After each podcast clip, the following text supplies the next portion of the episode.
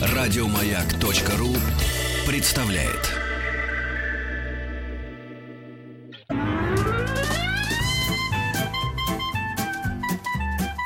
Один Вадим. Один Вадим. Итак, дорогие друзья, продолжается наш эфир. Александр Литвин все покинул нашу студию, к сожалению. Друзья, простите, конечно, что мы не ответили и не ответили на все ваши письма и вопросы. Их было действительно очень много. Но, по крайней мере, кому-то, хотя бы маленькой части, мы помогли, ладно? Так, ну что здесь такой фотосессию устраивают? Друзья, потом, ну давайте попозже, ладно? А, это просто мы готовимся к живому концерту с музыкантом Вадимом Капустиным. А пока в нашей студии появился полиглот Дмитрий Петров. Здравствуйте, Дмитрий. Добрый день. Так, Дмитрий, вы тоже кашляете, да, как Александр? Это что ж такое получается? Все очевидно, место какое-то. А, вот такое заколдованное. заколдованное место. Друзья, в студии нас полиглот. Все кашляют. Все, кашля, все кашляют в этот микрофон. В студии Дмитрий Петров, э, э, который, человек, который знает про иностранные языки практически все, который знает все, на, мне кажется, языки. Дмитрий, сколько сейчас уже, на, на каком количестве языков вы остановились? Ну, по крайней мере, как раньше писали, говорят, владею языком с переводчиком. Ага. А, ну да. в, в этом смысле, если есть уверенность, Со словарем, что, да. что никто сегодня не проверит, то перевалил на вторую сотню. Ого, друзья, вы представляете, да? Вот, но самое интересное в этом. Дело в том, что вот совсем недавно вдруг мы с Дмитрием, ну, по крайней мере, Дмитрий меня на эту мысль натолкнул, что удивительно, как интересно изучать судьбу Европы, судьбу мира, да, изучая языки. При этом изучая их не только вот как бы, да, там вот э, алфавит, там буквы, слова, э, спряжения, а изучая историю языка. И мы изучали таким образом английский язык, изучали вот совсем недавно испанский язык. А теперь мы переходим к самому, мне кажется, очень необычному языку, потому что, ну, немецкий язык это такая достаточно... Вот я не очень люблю этот язык, честно вам признаюсь. Мне кажется, что он какой-то очень лающий, что очень трудно его понять и очень трудно полюбить его. Хотя, ведь оперы, все лучшие оперы немецкие, поются на немецком языке. Наверное, он просто к вам пока повернулся не той стороной. Да, не той стороной. И все-таки, скажите, откуда появился немецкий язык? Тем более, если учесть, что, как говорили немцы, они пришли к нам оттуда, из Нибелунгов, из Индии. Да, действительно, э, пришли они издалека. Вообще надо сказать, что народы, которые сейчас населяют Европу, э, все они, в общем-то, Откуда новоприбывшие, все они понаехавшие. А до прихода э, народов, которые говорят на сегодняшний день на германских, романских и славянских языках, там жили совершенно другие люди – и вот инд, из индоевропейских народов, то есть из родственных нам, угу. первыми пришли кельты. И даже такие названия, которые сохранились в географии сегодняшней Европе, а, например, э, Галиция, угу. это, э, в принципе, а, остатки вот этих топонимов, связанных с галлами, с кельтами. А откуда они пришли, кельты и галлы? А, ну, все вот это сообщество... Вся эта компания, а, как, да? как считается, да, как считается, образовалась где-то в районе от Украины до Урала. Угу. Вот те народы, которые называются индоевропейскими. Э, после чего часть из них двинулась в сторону Европы, часть осталась на месте, а часть э, пошла на Индию, на Иран и так далее. Подождите, так это получается обратный путь? Я-то думал, что из Индии пришли как раз вот эти все. Нет, все, они, все они скорее шли из одной, э, примерно из одной точки, распространялись как круги по воде. Угу и до тех пор, пока вот заняли, заполонили такое достаточно серьезное пространство э, на планете. Ну, собственно... А э, где этот эпицентр взрыва? Ну, если вот так. Эпицентр — это от Украины до Урала. А, то есть вот это как да, раз да, прямо да, это... Да. Наша такая альма Это прародина, да, прародина индоевропейцев. И вот там долгое время оставались скифы, которые как mm-hmm. раз вот... Гоняли всех. Э, такие были в арьергарде всего этого, э, всего этого движения.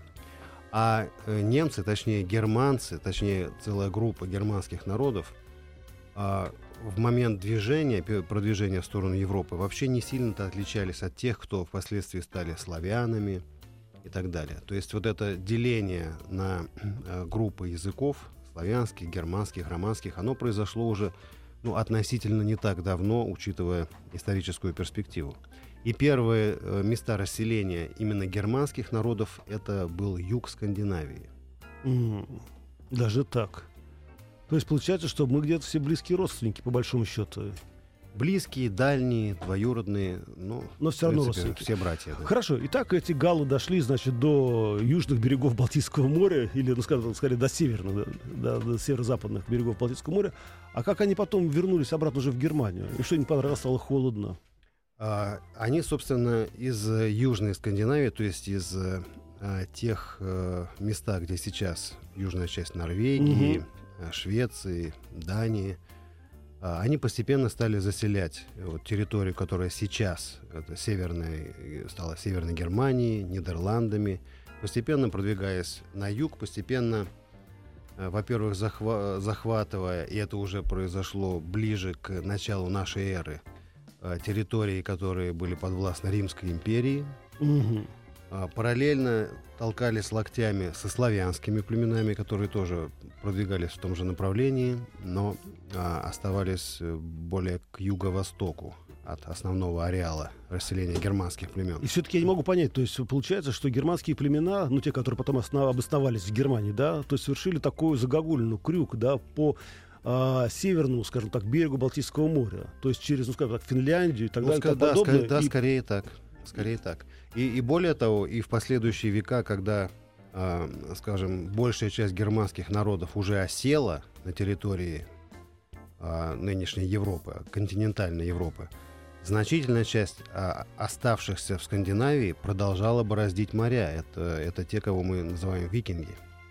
Mm, даже так. И, в принципе, они, так сказать, наводили шороху по всей Европе, они захватывали территории и в Средиземном море, и доходили, как говорят, даже до Северной Америки. Скажите, ну а когда этот немецкий язык стал государственным языком? Когда он приобрел, скажем так, по крайней мере, более-менее похожие очертания, э, на котором сейчас говорят, например, Восточная и Западная Германия? Э, э, тут дело в том, что в отличие от основной массы языков, например, английского, французского, русского, все эти языки образовывались, когда было единое государство, и все это были языки столицы. Каждая из этих стран – Лондон, Париж, Москва — это были достаточно мощные такие и политические, и экономические, и культурные центры. Вокруг них э, все вращалось, и все, так сказать, умы стекались туда. В Германии этого не было. Германия — это полицентричная, э, так сказать, цивилизация, и немецкий язык — это язык с целым рядом центров. В Германии никогда не было столицы. Ну да, они до сих пор ну, в общем-то, то Берлин, в общем-то, то Бонн, в общем-то да. нынешняя столица Германии, она стала столицей только, ну, когда, лет 25 назад. Ну да. Германия как государство сформировалась только в конце 19 века. Да вы что? Да, да. А до вот этого Германия, Германия. А до этого было много чего. Было несколько десятков отдельных государств, из которых были некоторые побольше, некоторые помельче.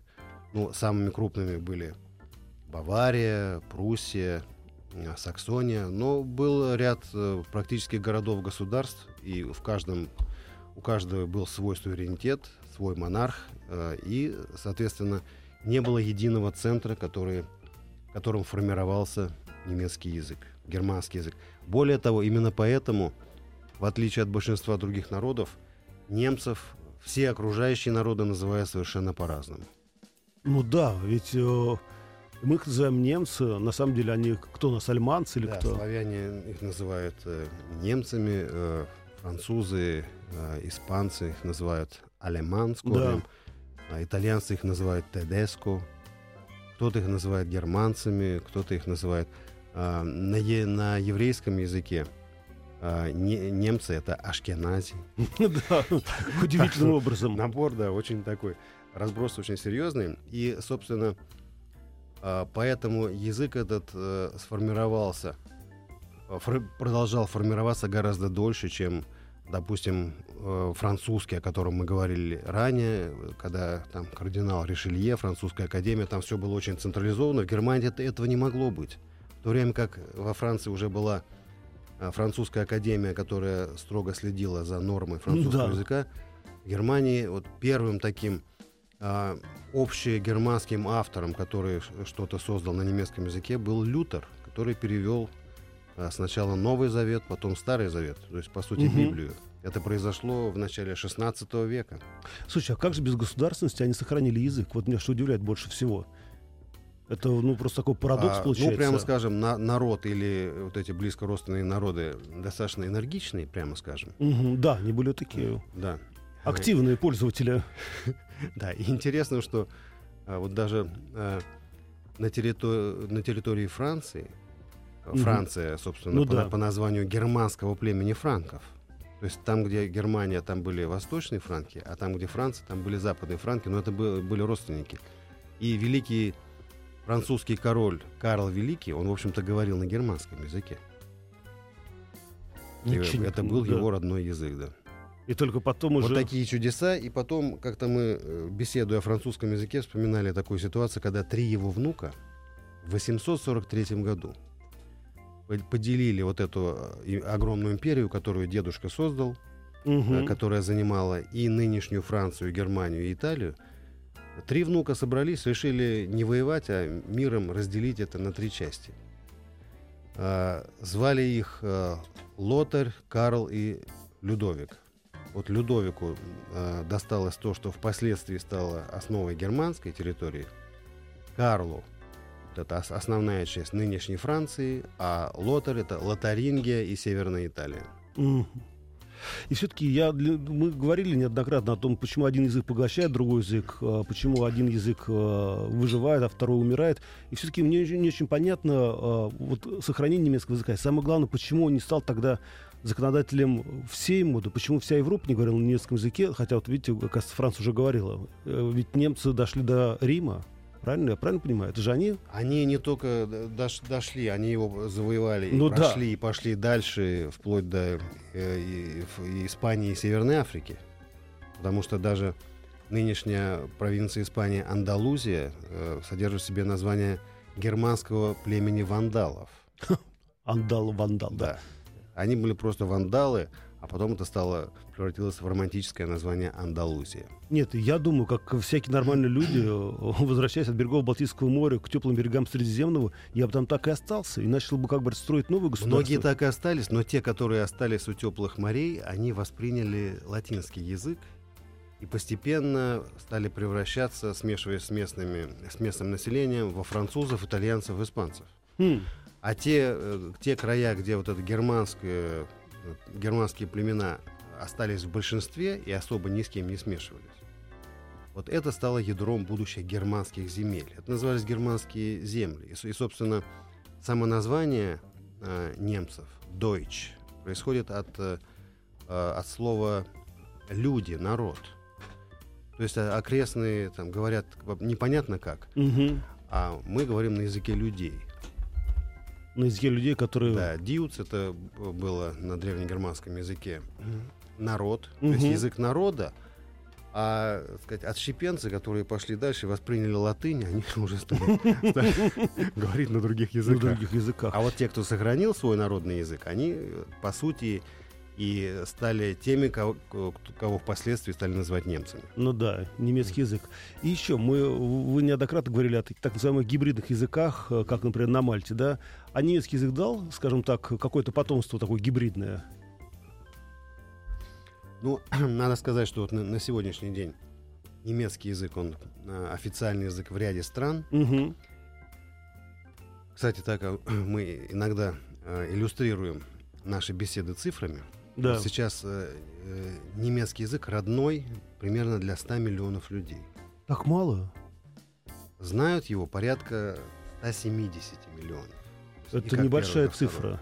Небольшая цифра, и в основном это все Центральная Европа. Угу. Но у него большие перспективы. Вот сейчас, когда Англия вышла из Евросоюза, немцы подняли вопрос, а Зачем тогда, почему, какого, по какому праву английский язык официальный язык Евросоюза, ну если да, на нем никто не разговаривает? Не разговаривают-то все, но он ни угу. в одной стране из оставшихся не является основным. И государственным, да. Да. Поэтому, а, собственно, я уже читал... Слушай, интересный парадокс, Я уже получается. читал некоторые материалы, что в общем, немцы будут поднимать в ближайшее время вопрос. И продвигать свой язык. Официальным языком Евросоюза должен стать немецкий. Слушайте, Потому что это государственный язык не только Германии, но и Австрии, ну да. Люксембурга, Лихтенштейна, Швейцарии. Слушай, а голландский язык это совершенно другая ветвь, да? Это, да, это близкий. На самом деле вот в период такой полной раздробленности угу. территории Германии, когда было масса вот этих королевств и княжеств, более-менее продвинутые э, государства, города, государства располагались по берегу Балтийского моря. Это был такой Ганзейский союз. Ганза. Угу. Это, то есть торговый да, да, союз. Да. Это, это такой прообраз э, Евросоюза образца 13 века. Так вот, в те времена общепонятным языком был как раз голландский. То есть вот все, потому что северо-немецкие диалекты, они не очень-то отличались от языка Нидерландов, от Фламандии. То есть это все угу. было такое сообщество близких, близких диалектов. Слушай, а насколько комфортный немецкий язык? Вот мы говорили, почему английский язык завоевал весь мир. Потому что он комфортен, потому что он универсален, потому что он развивается, потому что он упрощается. Немецкий язык, мне кажется, пошел по совершенно другому пути. Ну, э, в каком-то смысле немецкий язык это дедушка английского. Вот, и, и вот внучок такой ну, да. оказался шустрый, он это, э, готовый к каким-то инновациям, э, стал отказываться от всего, что ему казалось лишним. А э, немецкий язык, традиционный немецкий язык, сохранил себе многое того, от чего английский язык отказался. В том числе система спряжения, склонений. Скажем, в, немец... в английском языке нет ни одного падежа, нет понятия рода. Угу артикль один на всех. В немецком языке есть четыре падежа, три рода, так же, как в русском языке, ну, да. мужской, женский и средний. То есть система осталась достаточно архаичная, ну, относительно английского языка. Но а, традиция, мы же говорили тоже не раз, что язык связан с менталитетом. Да. А, ну вот это как раз тот случай, когда вот эта традиционность сохранения языка, она во многом проявляется, ну, как мне кажется, скажем, в отношении Э, немцев к организации окружающего мира. А, и да, своего он... жилья, и там, процесса производства, вот эта доскональность, вот это вот... Перфекционизм, да, да. да. Ну, может быть так. И еще мы, конечно, сейчас вернемся обратно к истории немецкого языка и все-таки возвращаясь к взаимоотношениям немецкого языка и других языков. А скажите, а немецкий язык как-то повлиял на наш русский язык? Конечно. Славянский. Немецкий язык на- начал, ну, скажем, отдельные германские корни попадали в славянские языки еще до нового времени, еще на заре средних веков. Да, например, слово «князь». Угу. Княгиня. Да. Это родственно немецкому «кёник», король. Угу. То есть еще в те времена, это еще там, 6, 7, 8 века, э, в более новое время, во-первых, когда немцы стали попадать в массовом порядке на службу, ну да, к нам. На Русь. Нашу, да. Затем мощный импульс э, придал Петр Великий, который и сам ездил и отправлял боярских детей на учебу в Германию. Угу. И, естественно, все эти науки, вся терминология в первую очередь шли. Это французский стал потом модным среди аристократии, но первый заход это был как раз вот э, немецкий и голландский языки. И что нам досталось от немецкого языка? То есть э, э, колоссальное воздействие во всем, что связано с технологиями, с, да, в общем-то, и с бытовой, с бытовой жизнью. И немцы не только, так сказать, делились своими словами. Угу. Мы знаем, что самая массовая иммиграция в Россию это была, немцев. была именно немецкая. Слушай, я в вот течение думаю... всего 18 века это были это миллионы людей. Это же это по Волжье, правильно я понимаю, да. в первую очередь? Там же были огромные Поволжье, колонии. Крым, э, э, Кубань, очень во многих местах были немецкие колонии. И они говорили там по-немецки? Они, они говорили по-немецки вплоть э, нынешнего времени. Даже сейчас на территории России есть два ну, таких полуавтономных да. округа. Один на территории Алтайского края, другой в Омской области, угу. где немецкий язык ну, присутствует как ну да, я был свое время в Камышине. Образование и культуры. Это Волгоградская область, такая негласная э, столица была Немецкой Республики. Да, и этих было огромное, это же миллионы их были. Миллионы. И то есть получается, что немецкий язык, по большому счету, это, как говорится, и наш язык том числе.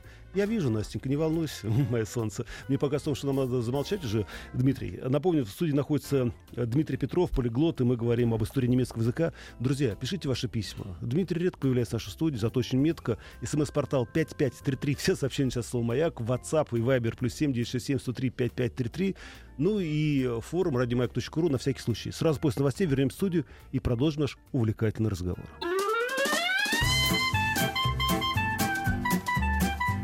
Один Вадим. Один Вадим. Итак, дорогие друзья, продолжается наш эфир. Напомню, в студии находится полиглот Дмитрий Петров, и мы говорим о иностранном языке, а скорее даже не иностранном, а немецком языке, о его истории, о его развитии, о его будущем, о его судьбе. Но прежде чем мы продолжим, Дмитрий, я знаю, что вы вот э, несколько дней как вернулись из Киева, да? Ну, простите, да. это не военная тайна, нет? Ничего нет, страшного. Нет. Скажите, а в Киеве как, на каком языке говорят? На мове или... Ну, а кто на каком захочет. Ну, я так понимаю, что русский язык все-таки еще находится... Да, звучит, звучит. Конечно. Звучит. Активно звучит? Вполне. Понятно. Ну, то есть, мало ли что, вдруг, э, если, я надеюсь, рано или поздно наши отношения восстановятся, вот, надо, надо ли будет изучать украинский язык? Украинский по-любому надо будет изучать, потому что мы скоро исчерпаем для нашей программы все остальные. А, и перейдем к истории украинского перейдем, языка. Да. Кстати, это, мне кажется, тоже очень интересная история. Конечно. Как и польского языка, как и чешского и так далее и тому подобное. Но мы вернемся к немецкому языку. А, друзья, пишите ваши вопросы. И вы знаете, из Новгородской области пришел очень крайне любопытный вопрос. И, кстати, в какой-то момент я ведь долго не слышал, да, э, вот языка идиш. И вдруг, вот, когда я услышал первый раз вот так вот, вот я летел в одну страну, и пол самолета были, значит, эти хасиды. И они говорили, конечно, на своем языке. Я вдруг, я долго прислушивался к этому языку, вот к его, как говорится, фонетике, и удивился, что и вот я слышу вопрос. Сергей пишет. А почему немецкий язык и идиш так схожи? Я почему-то был... Вот, mm-hmm. У меня тоже возникло такое ощущение, что где-то я прям слышу немецкие нотки в этом языке. Или это... Нет, совершенно верно. Просто идиш э, действительно формировался на немецкой основе. А основная масса еврейского населения в средние века э, проживала как раз в германских государствах. Там было гораздо более комфортно, чем, например, э, во Франции, угу. в Польше или в других местах, где сказать, инквизиция не давала им покоя. А вот в германских землях и им не давал покоя, они тоже. жили достаточно комфортно, и там как раз формировался а, средневековый вот этот язык, э, идиш, который был создан на немецкой основе с значительным вкраплением слов из иврита, из древнееврейского, mm-hmm. и из славянских языков. Потому что этот язык впоследствии был очень распространен как раз на э, территории Украины, Белоруссии. Мы знаем, что там, э, Одесса была одним из центров а, э, и, и идишеязычной культуры. Угу. Поэтому, по сути, это э, один из группы вот этих близко родственных германских языков. То есть идиш относится к германским языкам, хотя это язык евреев, но тем не менее это язык германской группы. Как неожиданно, надо же прародитель многих языков, получается, немецкий язык. Но вернемся к немецкому. Вот эта история о том, что одно слово может вмещать в себя несколько слов. Откуда у них это повелось? Ведь, по-моему, ни один язык мира не может вместить, например, там в одном слове как минимум три слова, да? И это все надо выговорить еще. Да, то есть не, немцы пошли по такому пути, э, э, стараясь экономить на предлогах, на артиклях. Угу. Они предпочитают э, соединять несколько корней подряд. Количество этих корней может доходить до, до 10, даже до 12. Это, а, это что за слово получается? Ну, то, то есть представим себе, допустим, такую ситуацию. Отдел, там, э, по борьбе, зачистки да. по, по борьбе чего-то при чем-то, том-то, том-то да. и так далее. По-немецки это все будет одно слово, потому что э, экономия будет достигнута за счет избавления от предлогов и за счет избавления от э, падежных окончаний. Молодцы, причем, да, причем, ребята. Причем интересно, что а, это явление появилось достаточно давно. Ну, мы тоже угу. не, не раз говорили, что менталитет и язык связаны, национальный да, да, менталитет. Да, да. Вот до Лютера фактически все, что мы знаем о немецком языке, а, ну, о прото, о старонемецком языке, угу. это э, языки песен. Вот были, были такие бродячие музыканты, трубадуры, мини-зингеры, их еще да, называли. Да, да, да. И, по сути, так как э, государства были мелкие, а э, рынок для музыкальной продукции был достаточно ограничен, если ты ограничился в одним княжеством. Поэтому... Извините, Дмитрий, я сейчас перебью, просто вокруг нас музыканты, которые настраивают инструменты. Это звучит очень аллегорично. так, может быть, да, будет интересно узнать, что благодаря этим музыкантам был создан народный немецкий язык, потому что они переходили из Лейпцига в Ганновер, из Ганновера в Берлин. Везде говорят по-разному, а им надо было петь так, чтобы понимали все. Угу. Потому что если они придут, а их никто не понимает, то... Слушай, сказать, действительно народный язык получается. Да, то есть, по сути, вот за счет этого огромного количества этих э, мини-зингеров, певцов народных, бродячих певцов, был создан германский язык, потому что у них не было единой столицы, у них не было единого государства. Ну да, я вот не могу понять, как не это. было двора. Кто был носитель, да? А, то есть э, все остальные, как мы говорили, языки, они формировались при дворе верховного ну, да. монарха. В Германии этого не было, поэтому Одна вот они ходили. Да, вот на, на уровне буквально самодеятельности народная самодеятельность. Да. А, Дмитрий, нам пишут письма, смс-портал 5533, все сообщения сейчас слово «Маяк», и WhatsApp, и Viber, плюс 7967 103 5533. Липскова спрашивает, вот насколько я знаю, в 10-11 веке порядок слов в немецком языке был свободным, но позже глагол стал фиксированным. Почему, по-вашему, именно так произошло все, и образовалась такая рамочная конструкция? Ох, как молодцы. Ну, на, надо сказать, что вообще э, древние старые языки э, характеризуется тем, что порядок был свободным практически везде. Угу. И в латыни. Мы знаем, что сейчас очень строгий порядок практически во всех романских языках, во французском особенно. В латыни он был свободным. А в славянских языках относительно свободный порядок. Но в древнерусском, церковно-славянском он очень свободный. То есть, по сути, Мы были а, формирование литературного языка, э, формирование официального, канцелярского, в том числе юридического языка, приводило к созданию вот таких норм, которые как э, э косвенное такое явление породило, это фиксацию порядка слов предложений. Угу. Смотрите, еще нас ну, не поправляют, а дополняют. В горном деле почти все термины из немецкого языка. Вот, ну, скорее всего, это так действительно, но мы не шахтеры. Ну, как говорится, кто знает, может быть, впереди у нас все еще. Напомню, смс-портал 5533, все сообщения сейчас слово «Маяк» и WhatsApp, плюс 7967 103 5533. Но вернемся к немецкому языку. Еще, прежде чем вот мы продолжим историю, да, закрепление немецкого языка на немецкой территории. И я, честно говоря, долгое время думал, что Пруссия это та же самая Германия. Оказывается, видите, и Пруссия, и Бавария, и Австрия. А ведь Австрия это тоже не Германия. Австрия это не Германия, но э, это то, что в средние века называлось германскими землями.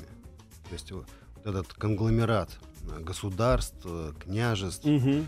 герцогств и королевств, в которых ну, одна из форм немецкого языка была разговорной. Я просто не очень могу понять, я понимаю, что это не к вам относится, а как же так произошло, что, да, ведь Австрия, это была не Германия, и, прости господи, вспомнили, да, не к месту Гитлера был австриец, а потом это вдруг стало частью Германии. И как они почему разделились, хотя говорили на одном языке, на чистом немецком языке? Э, нет, просто когда пошел процесс воссоединения вот этих германских земель, угу. то часть из них формировалась вокруг Пруссии, а. И это стала Германская империя. Параллельно с этим вокруг э, э, империи э, королевского дома Габсбургов формировалась Австро-Венгерская империя. Угу. То есть э, Австрия а, был Вена, Венская угу. вот эта монархия, это была центром не только немецких земель. Туда входили и Венгрия, и Чехия, и Словакия. И, и вот здесь у меня тоже возникает вопрос. Если было, ну, Австро-Венгрия, мы говорим, да, но венгерский язык остался. А как они умудрились тогда еще в 19 веке сохранить свой приоритет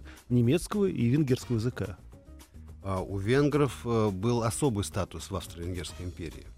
Это считался один из э, двух э, так сказать, государствообразующих народов.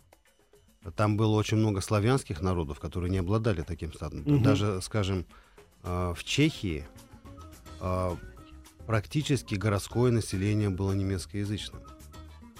Богемия, угу. Богемия это считалось одним из э, немецкоязычных государств. И, конечно, чешский язык был возрожден только вот уже это, полноценный язык в период независимости. То есть это вот практически после Великой Отечественной войны? Нет, после Первой, ну, Первой мировой войны, да. войны, да. А, и еще надо сказать, э, что, скажем, опять мы в каждом языке пытаемся найти, что у них их все. Да. То есть, э, кто был Пушкин для Кто же был языка. Пушкин, да, для немецкого языка? Вот. Там с Пушкиным, там, пожалуй, была такая череда. Вот первый э, из таких э, а, авторов э, какого-то мощного, э, такого фундаментального произведения, это был Лютер угу. который занимался исключительно переводом Библии. Ну, помимо там ну, каких-то да. Надо было как-то варваров привести к за, да, за, Затем, естественно, такой из мощных фигур это Гёте. А в плане стандартизации, вот изучения немецкого языка как структуры, это братья Грим. Братья Грим не только писали сказки, они занимались стандартизацией немецкого языка, они составляли, занимались словарной работой. Дмитрий, но, к сожалению, о брате Гримма уже поговорим в следующий раз. Единственное, напоследок маленький вопрос от нашей слушательницы. Скажите, пожалуйста, а русский язык-то оказал какое-то влияние на немецкий? Русский язык оказал влияние практически на всех, на все языки. На всех, но и надо сказать, что вот это Э, связь германских и славян, взаимообмен германских и славянских между германскими и славянскими mm-hmm. языками происходил с незапамятных времен. Ну, может быть, об этом мы Поговорим в следующий будет раз. Э, время поговорить. Друзья, напомню, в студии был полиглот Дмитрий Петров. К сожалению, мы придется с ним прощаться, потому что музыкантам Вадима Капустина надо подготовиться, репетировать, а нас впереди уже живой концерт. Пишите ваши вопросы. Можете писать, как говорится, в прок. Э, Дмитрий Петров, э, да. Я имейл, может, дать, нет или не надо? Свой. свой. А, свой? Хорошо, дам свой. Вот, так что, друзья, оставайтесь с нами, не скучайте, не грустите. Сейчас можете пока выпить чаю, может быть, пойти посмотреть на улицу, на дождик, на грозу, а потом вернуться и продолжить наш музыкальный уже разговор. А, и еще хочу напомнить вам одну очень простую и э, знаменательную вещь. Скоро будет разгар лета. Поэтому пора всем в отпуск. Дмитрий, вам тоже пора, мне кажется. Как, в принципе, мне. Обязательно последую вашему совету. Да, но это будет совсем уже другая история. Все, друзья, не прощаемся. Через 10 минут встретимся в этой студии и продолжим. Еще больше подкастов на радиомаяк.ру